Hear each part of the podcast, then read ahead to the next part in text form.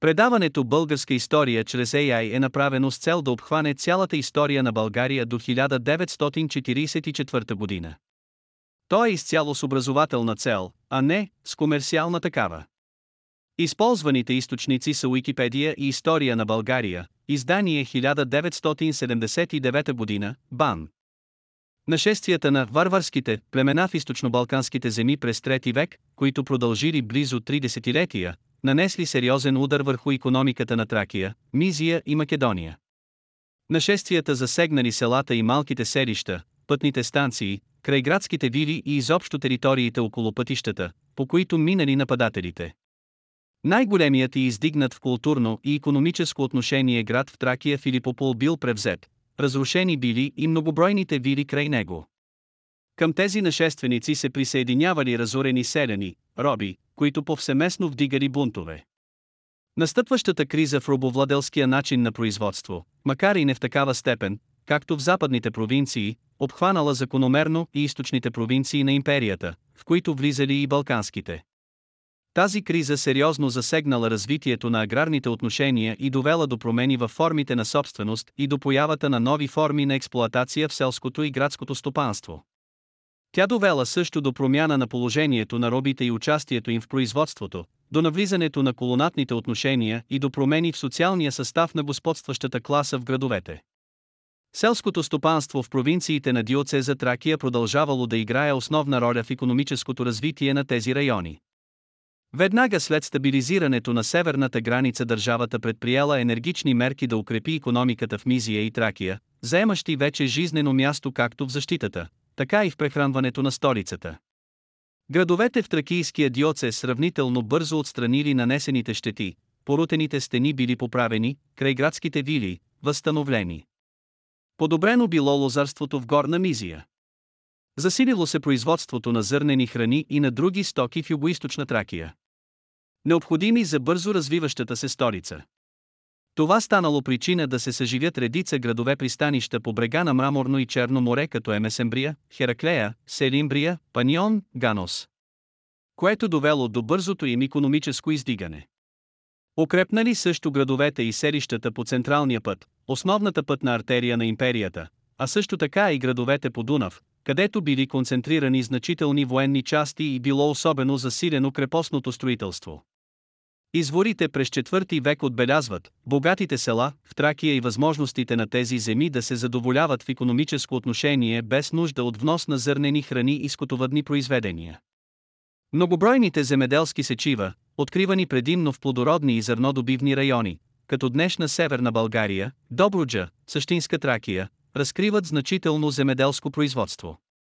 В Тракия и Долна Мизия през 2-3 век робският труд не е играел решаваща роля в селското средно и дребно стопанство. Сега неговото значение постепенно намалявало все повече. Роби работели в селските имения, тук техният приток не прекъсвал чак до средата на четвърти век. Още от началото на века обаче започват да се появяват повече документи и сведения за освобождаване на роби, процес, който се засилвал. През този период пораствала стопанската независимост на робите. Те все по-често били снабдявани спекули, т.е. парцел земя, който те получавали срещу задължения. Това било типично за всички провинции на източната Римска империя, към които спадала и Тракия. В тези райони робите винаги се ползвали с известна економическа свобода. В тогавашни официални документи робите се обозначават вече и с различни термини, което посочва и настъпващите промени в тяхната експлоатация. Юридическото им положение се доближавало до това на колоните. В 327 година един указ отправен до Комеса на Македония, нареждал в бъдеще робите да бъдат записвани в цензовите списъци на провинцията, т.е. те следвало да бъдат продавани само с земята, където работели. Това положение се разпространило навсякъде, но за пръв път било засвидетелствано в Балканските области. Характерно за четвърти век е развитието и укрепването на колонатните отношения в селското стопанство. Елементи на зависимост у някои категории селско население се появили още през втори век, но първите сигурни сведения за колони в Тракия датират от средата и втората половина на трети век. След 269 година в Тракия били настанени голяма група от разбитите готи с статут на колони. Заселваните през първата половина на четвърти век варвари били настанявани също като колони. Техният брой нараствал сравнително по-бавно до към средата на четвърти век, тъй като селското свободно население в условията на един сравнително мирен период могло спокойно да обработва стопанствата си и да посреща данъчните глоби. Известният еликт на император Константин от 322 година за прикрепването на колоните към земята не засегнал Тракия и Иририк, за които били публикувани по-късно отделни закони. Засилващата се обаче економическа и политическа криза през средата и втората половина на четвърти век създавала благоприятни условия за разоряването на редица слоеве от това население, което се превръщало в колони. По своя происход колонът е първоначално свободен арендатор на земята на поземлен собственик. Различни били пътищата за увеличаване броя на колоните и на тяхната зависимост, разоряване на дребни собственици, освобождаване на роби и снабдяването им спекулии и настаняването на варвари. Всичките постепенно се сливали в един слой, колони, в който законодателството разграничавало две основни категории – приписани и свободни. Свободните колони имали собственост и се смятали за лично свободни хора, приписаните били силно ограничавани в техните имуществени права. И двете категории били обременени с доста задължения към съответния собственик, плащане на данък в натура или пари, изпълнение на определени задължения. В периода на кризата на робовладелските отношения през IV век е налице острата борба между едрите собственици и колоните. Постепенно правата на колоните били все повече ограничавани, положението на свободните колони се доближавало до това на приписаните. Те получавали пекулии, не разполагали с поземлена собственост, с уръдия на труда и с добитък. Били свързани с имението, което нямали право да напускат без разрешение на своя господар. Били вписвани в неговите пензови списъци и чрез него осъществявали всичките си отношения с държавата. Колоните в Илирик били прикрепени към земята с закон от 371 година, а тези в Тракия, от 392 година текстът на закона за тракийските колони гласи, по целия диоцес Тракия за винаги да се премахне събирането на поголовния данък и да се плаща само поземлен данък. И за да не би колоните, освободени от задълженията на данъчния жребий, да сметнат, че им е дадена възможност да се отклоняват и да скитат, където пожелаят, то те да бъдат третирани съобразно със своя происход и макар по положение да изглеждат свободни, то въпреки това да се смятат за роби на тази земя, където са родени, и да нямат възможност да се отклоняват, където искат, нито да променят местата, където живеят, а притежателят им да упражнява по право и грижата на патрон, и властта на господар. Ако някой е повярвал, че може да приеме и задържи чужд колон, то да бъде принуден да плати по две либри злато на този, чието земи беглецът е лишил от работна сила, а и да възстанови същия колон с целия му пекули и агнатите му, т.е. неговите близки родственици. Текстът очевидно показва, че става дума за приписани колони, каквито били повечето от тях в Тракия. Прикрепването на колоните към земята било резултат от разлагането на робовладелското стопанство. В Тракието настъпило закономерно именно в края на IV век, в обстановката на остра криза в робовладението, особено след събитията от 376-382 година. Това закрепване на колоните към земята гарантирало на господаря тяхната експлоатация. Само няколко години след публикуването на този указ, когато в 409 година трябвало да се решава съдбата на пленените скири, нападнали днешна северо-западна България, законът, който определил съдбата им, категорично посочил, че могат да бъдат заселени само с статута на колоната, и то в определени райони на империята, за да се избегне тяхното сътрудничество с нападащи от север варвари. Появата и укрепването на колоната означавали разложение на робовладелските отношения и възникване на нови елементи от бъдещите феодални отношения. През четвърти век трудът на колоните и рубите в селското стопанство намирал приложение предимно в именията на градската аристокрация, в вилите. Тези вири възникнали в началото на римското владичество в Тракия като резултат от навлизането на робовладелските отношения и се превърнали във важни средища на стопанския живот в провинциите. Независимо от нашествията, които засегнали Тракия и Мизия в периода 238-268 година, много от тези имения били възстановени и продължили съществуването си при променените вече економически условия, като все повече се превръщали в центрове на експлоатация на съселното население. Такива вири имало в околностите на Сердика, Августа Траяна, Адрианопол, Емарцианопол и край другите големи градски средища. Една такава вила на 12 мили от Адрианопол била наричана място на земеделци. Тя била добре заселена, имало вода в изобилие и обработваемите площи били засети с зърнени култури и лузя. В условията на засилването на опустошителните набези на варварите, вилите били вече укрепявани с крепостни стени и кули. Тези средища на стопанския живот, свързани с античната, робовладелската форма на собственост, преживявали остра економическа криза. Техните собственици се разорявали и търсили друго обежище и препитание в съседни провинции. Най-голям удар нанесли нашествията на готите и избухналата социална борба на потиснатите слоеве в Тракия. Много вили били разрушени, собствениците, представители на муниципалната аристокрация и техните семейства загинали, робите и колоните били освободени. Стопанствата на дребните селени и поземлени собственици в Тракия продължавали да играят значителна роля в социално-економическото развитие на страната.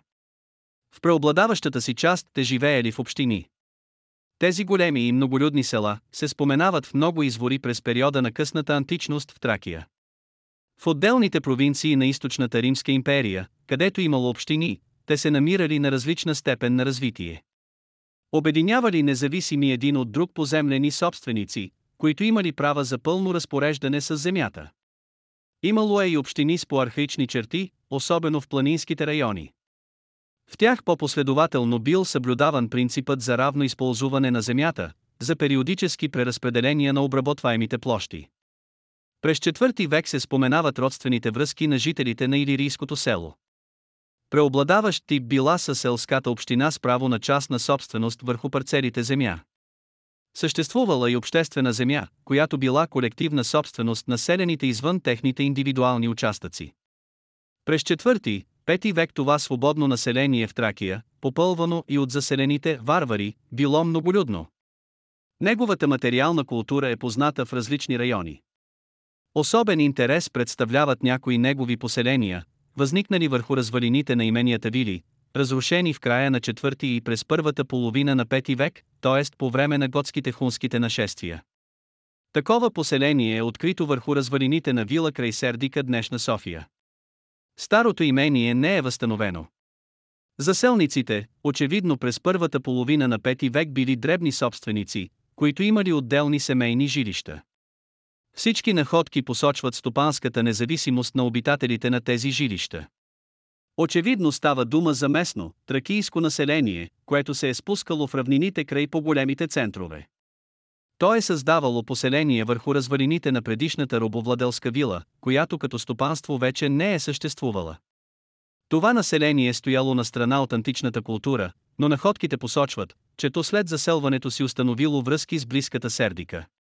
Така и върху развалините на голямата робовладелска вила край Чаталка, разрушена през четвърти век, се настанило свободно местно население.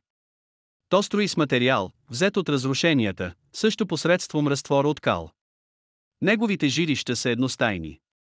Открити са пещи, оръдия на труда, долиуми и други предмети, разкриващи отделни дребни стопанства. Наличието на монети и в двете поселения показва дребностоковия им характер. Тези стопанства очевидно владеели и използвали площите на бившите имения, които вече не съществували. През четвърти, пети век данъците и повинностите непрекъснато растели. Прибавяли се злоупотребите на чиновниците и на военните командири, на едрите земевладелци. Всичко това падало като тежко бреме преди всичко върху дребните селски собственици. Независимите дребни собственици побързо се разорили, много по-голяма съпротива оказвали селените общинници. Едно от важните последствия от състоянието, в което изпаднали свободните селени, и същевременно доказателство за многобройността на тази прослойка в Тракия било развитието на патроната. Указ на император Лъв от 469 година разкрива проявите на патроната в Тракия и размерите, до които е достигнал. В закона, където сред всички диоцези Тракия е поставена на първо място. Еладена и обратна сила на закона в продължение на 30 години, т.е. всички договори, които тракийските селяни сключвали седри или средни земевладелци и влизали в отношения на клиент и патрон. Били анулирани за срока между 437 и 468 година. С този договор траките предавали фиктивно владеенето на земите си по няколко начина, чрез дарение, продаване, арендуване или изобщо при някакви други условия.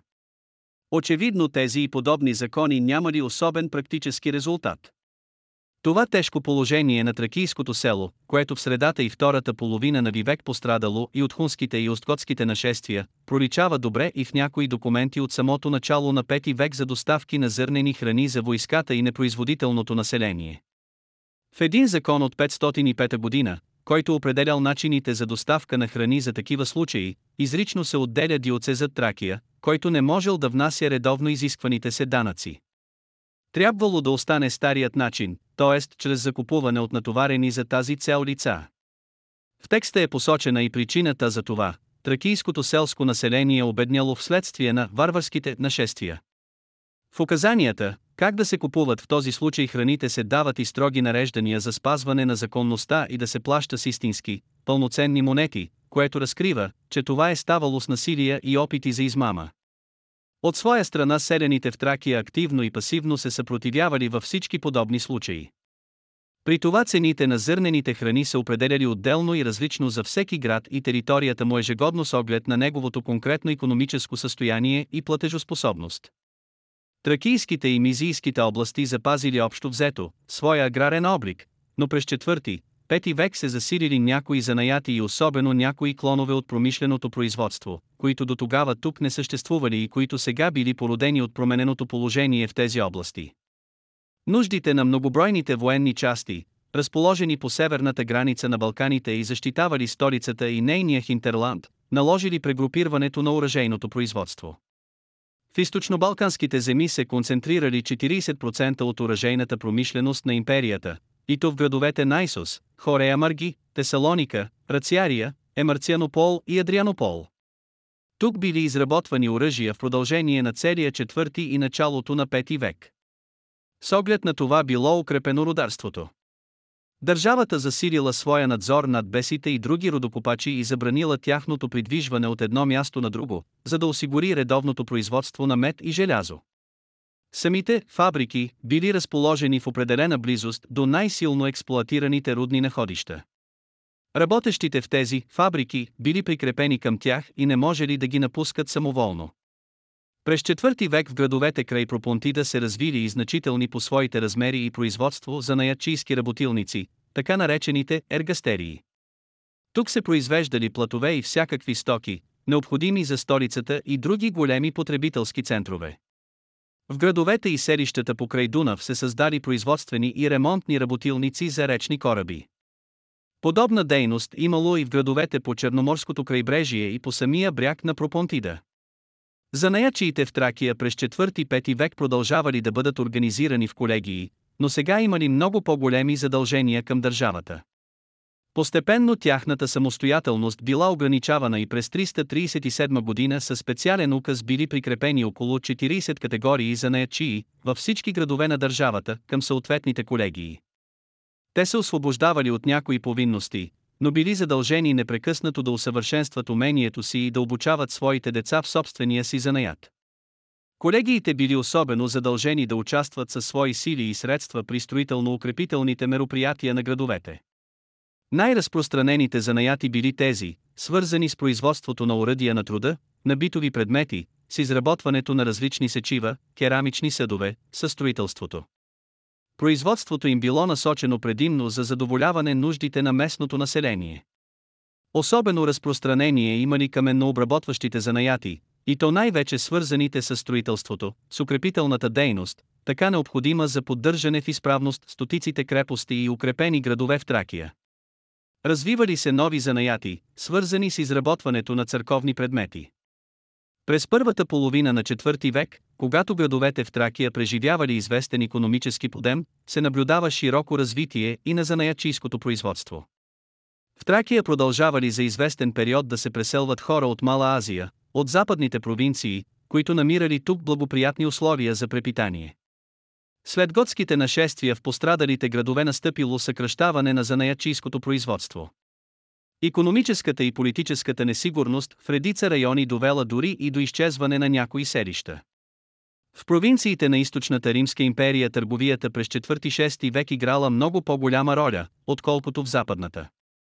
Земите, обхванати в диоцезите Тракия и Дакия, заемали особено място в тази търговия, тъй като били разположени на кръстопът между двете части на империята и били гранични области между империята и варварския свят. Вътрешната търговия в тракийските и дакийските провинции се развила главно между града и селото. Стопанската и политическата обстановка след средата на IV век, когато нашествията на племената зачестили и застрашили редовния економически живот, довела до ограничаване на тези връзки, до стремежа на отделните райони към економическо самозадоволяване.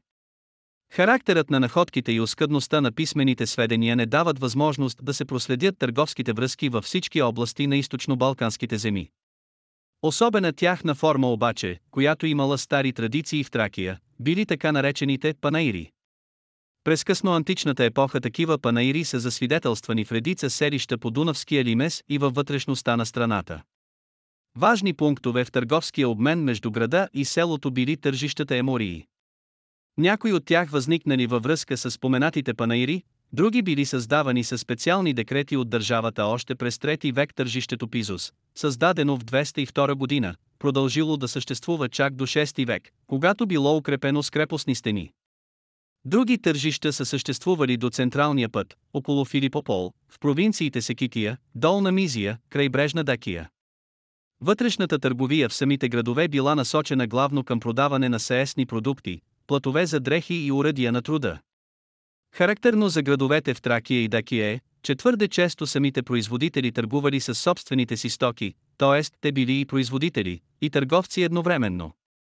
В някои градове, като Абритус и Иструс, били разкрити и помещения, очевидно играещи ролята на магазини, в които търгувал самият собственик на съответната сграда.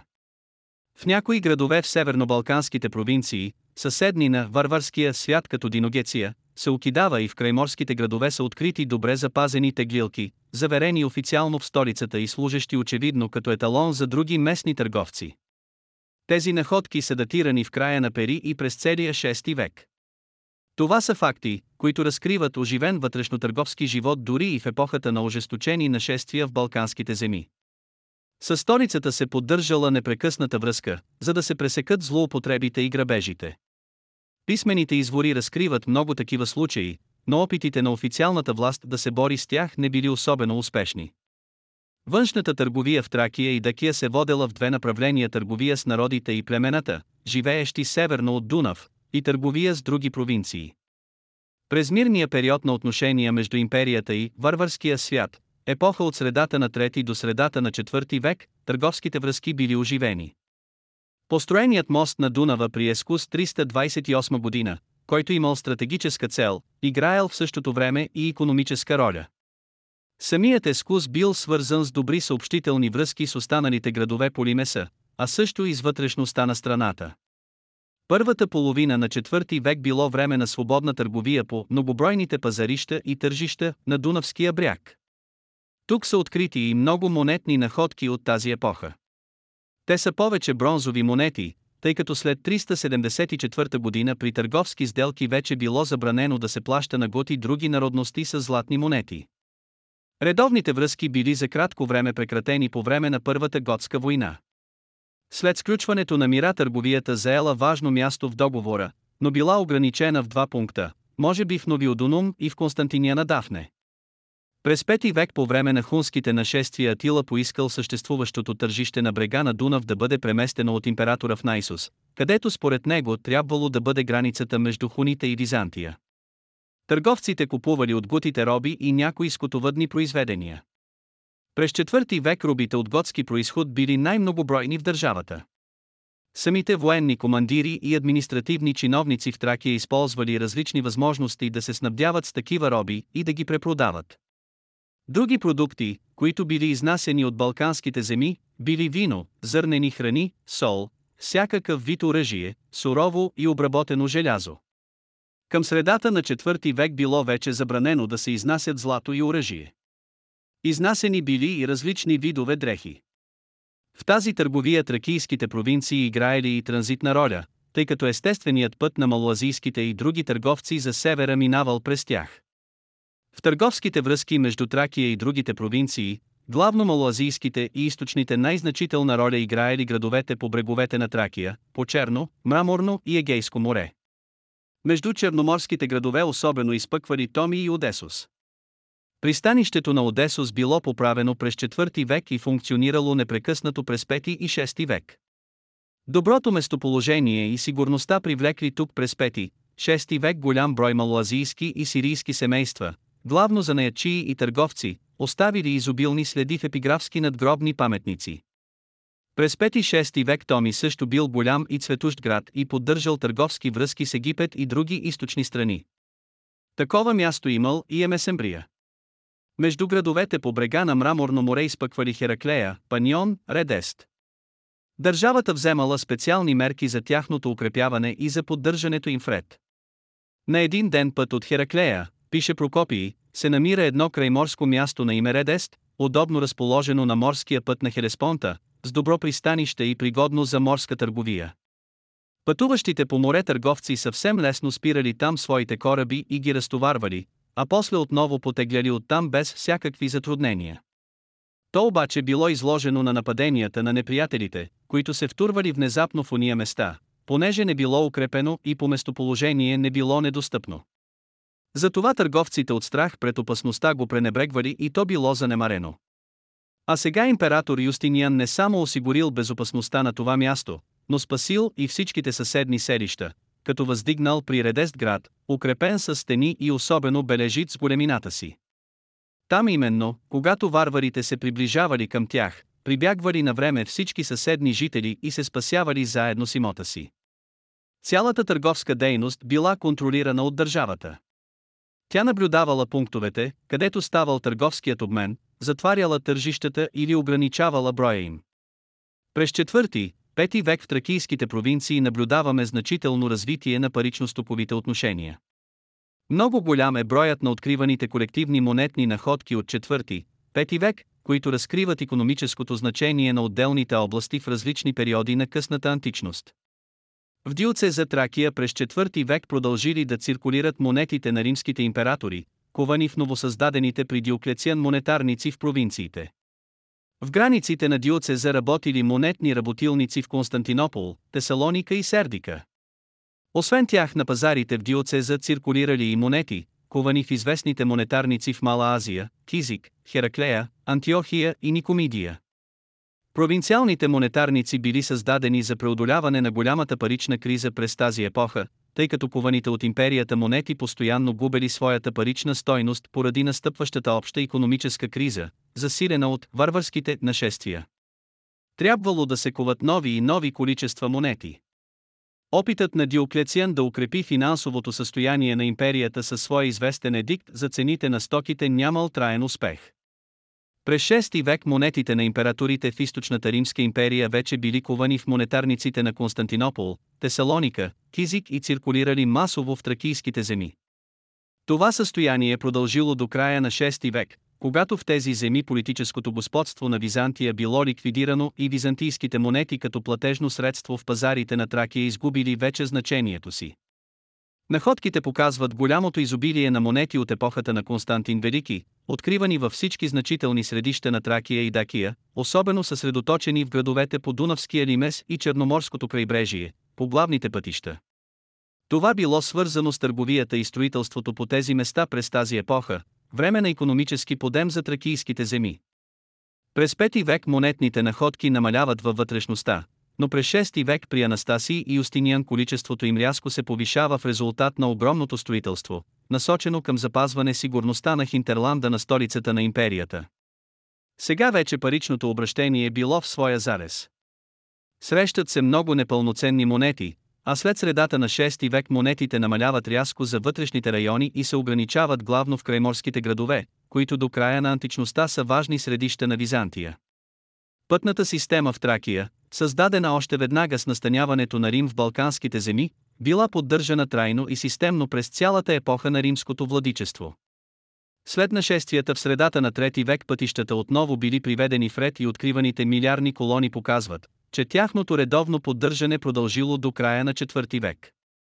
Особено значение имали централният път от Сингидунум през Найсус, Сердика Филипопол за Константинопол, много оживена пътна артерия, и Крайдонавският път, който вече е имал и стратегическо значение като сухопътна връзка между всички крепости и градове, бранещи държавата от нападенията на северните племена. С по-малко значение бил вече известният порано Егнатиев път, прекусяващ Македония и Егейска Тракия. От началото на 5 век по пътищата изчезнали милиарните колони, издигнати до тогава от градските съвети.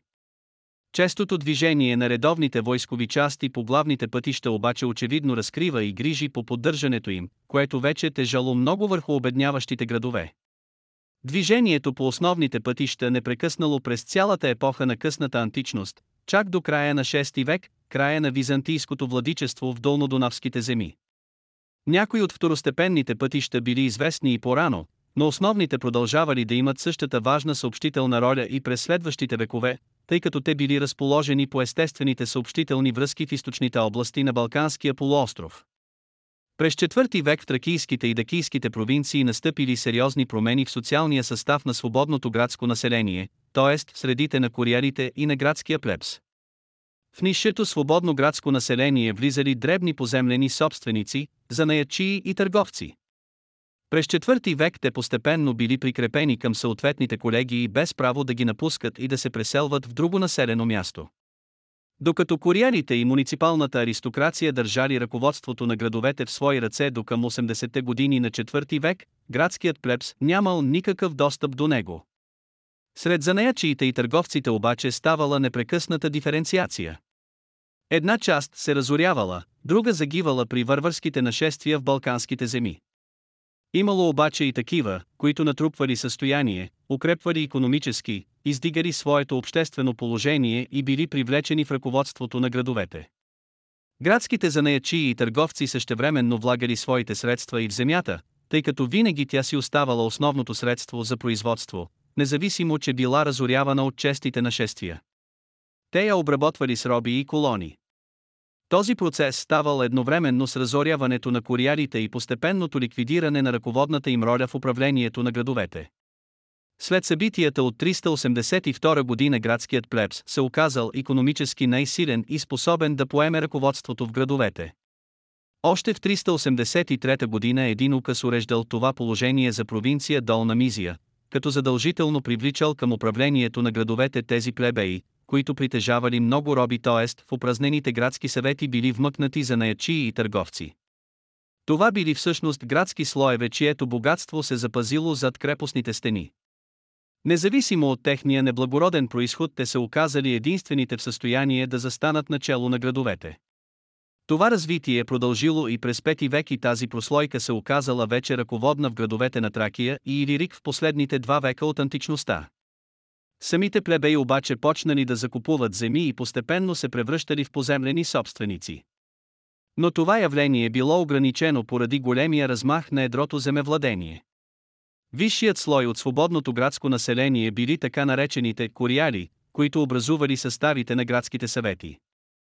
По своя имотен ценз те спадали към средните земевладелци и през първи-трети век образували господстващата робовладелска върхушка в градовете. Настъпилата криза в робовладелския начин на производство засягала тяхното економическо и обществено положение. През четвърти век тези кориали, които вече трудно поемани нарастващите данъчни задължения, защото се съкръщавали материалните им възможности, се стремели да напускат градовете и да се преселват на други места. Константинополската власт издавала редица строги нареждания, за да ги върне към родните им места, но както в Тракия, така и в другите области на източната Римска империя тези мерки давали малки резултати. Голям удар срещу кориарите в тракийските и дакийските провинции нанесли нашествията на весткутите и избухналата в резултат на това остра класова борба в периода 382 година. Още на следващата 383 година бил публикуван споменатият вече указ за привличане на богатите плебеи в градското управление на градовете на провинция Долна Мизия. Същевременно обаче в закона се правил опит да се търсят кориали, които да поемат тези задължения, и била публикувана клауза, която задължавала всички кориали, родени в Мизия, но преминали на административни длъжности в други провинции, да се завърнат по родните си места. На тази клауза била дадена обратна сила 20 години. Друг указ от 386 година пък нареждал всички кориали, назначени като прокуратори на мините във вътрешна Дакия и Мизия, които са напуснали задълженията си, да се завърнат незабавно в своите кории. В 392 година бил направен и друг опит да се попълнят упразнените кории в Тракия. Законът задължавал всеки, който е женен за дъщеря на Кориал, да бъде привлечен към изпълнението на кориалните задължения, като ставал Кориал в този град, където жена му притежавала имоти. След края на четвърти век сведенията за кориали в Тракия пресекват. Кориалите изчезнали като прослойка заедно с ликвидирането на античната форма на собственост, с която били свързани. В Илирик, Македония и Дакия, кориалите се споменават като градска върхушка до средата на 5 век. Тук процесите протичали по-бавно и кориалите не са понесли такъв удар както в Тракия. Но след нашествията на осткутите през третата четвърт на вивек тук прекъсват всякакви преки данни за тях. Изживяването на робовладелските отношения довело до оформянето на нова господстваща върхушка, единственото привилегировано съсловие, това на едрите земевладелци, т.е. сенатори. Сенаторското звание било наследствено, но сенатът се попълвали от държавни чиновници, достигнали висши административни и придворни длъжности. Богатите кориали правили непрекъснато опити да влязат в сенаторското съсловие, но били ограничавани от държавната власт. Най-ранното споменаване на тракийски сенатори е от 384 година. Това било време, когато се привличали едри земевладелци в състава на новосъздадения сенат в Константинопол, както в Тракия и Македония, така също и от Сирия, Мала Азия и Египет. Краят на четвърти и началото на пети век се характеризирали за Тракия с укрепването на едрата поземлена собственост, в резултат на което се засилило влиянието и на поземлените магнати. Сега колоните били прикрепени към земята, един акт, извършен в интереса на едрите собственици. Сигурни данни за наличието на такива едри поземлени собственици има за Одесос, Рациария и градовете по брега на Мраморно море. Неделима част от градското население през 4-6 век били различните финансови и административни чиновници, военните командири и църковните служители. Многобройни военни части били разположени в градовете и селищата в пограничните провинции, крайбрежна Дакия, Долна Мизия и Секития. Във всички големи градове от останалите провинции също имало установени гарнизони. Раздробяването на провинциите и оформянето на тежък бюрократичен чиновнически апарат увеличили и броя на длъжностните лица във всички по-големи градове и административни центрове на Тракия и Илирик. Редица данни за тези лица са запазени в многобройните надгробни надписи от Одесос, Сердика, Филипопол, Тесалоника, Филипи и Селимбрия. След началото на 4 век християнската църква се установила твърдо в Тракия и Иририк. Тя наследила първоначално земите на езическите храмове и светилища, към тях се прибавяли и императорски земи. Поземленият и фонд се увеличавал бързо за сметка на многобройни дарения. През 4, Пети век вече се оформило и земевладение около някои манастири, големи църкви, които играели важна роля в определени райони. Такива райони се откроявали в областта на Филипопол, покрай брега на Мраморно море и другаде. През IV век се образували постепенно и епархийските центрове, които се превърнали в важни средища на политическия и духовния живот. Окрепнало значението на отделните епископи, които в много случаи се превръщали в фактически ръководители на отделните градове. В много държавни актове от началото на 6 век те се споменават именно като отговорни лица, на които се възлагат и определени задачи. Често те заставали начало на отбраната на градовете, представлявали градовете пред императора, активно организирали градоустройствени мероприятия. Самите те били притежатели на големи имущества и на зависима работна ръка. Във вътрешна и крайбрежна Дакия, около пите на Найсос, Ремесиана, Пауталия, Рациария, Бонония, Акве и Кастра е Мартис. В Дърдания освен големия църковен център Сирмиум известни били още Лупияна, Скупи, Преваритана и други епархии с неуточнено местоположение. В първа Македония били прочути Пелагония, Партикопол и Пела, а във втора Македония Запара и Сетоби. В новия пир, към Адриатическия бряг, се издигали големите църковни средища Дирахиум в Драч и Лихнида в Охрид. Около Емарцианополската митрополия се срещали Доростол, Одесос, Сексагинта Приста, Никополис, Нове. Апиария, Абритус. В малка секития било засвидетелствано само името на Томи, но изглежда, че и там имало други епископски седалища. Това беше днешният епизод. Използваните технологии за направата на предаването са Google Vision AI, Tesseract OCR, Microsoft Cognitive Services Speech Studio, DALI Mini, Anchor.fm. Благодаря, че останахте до края.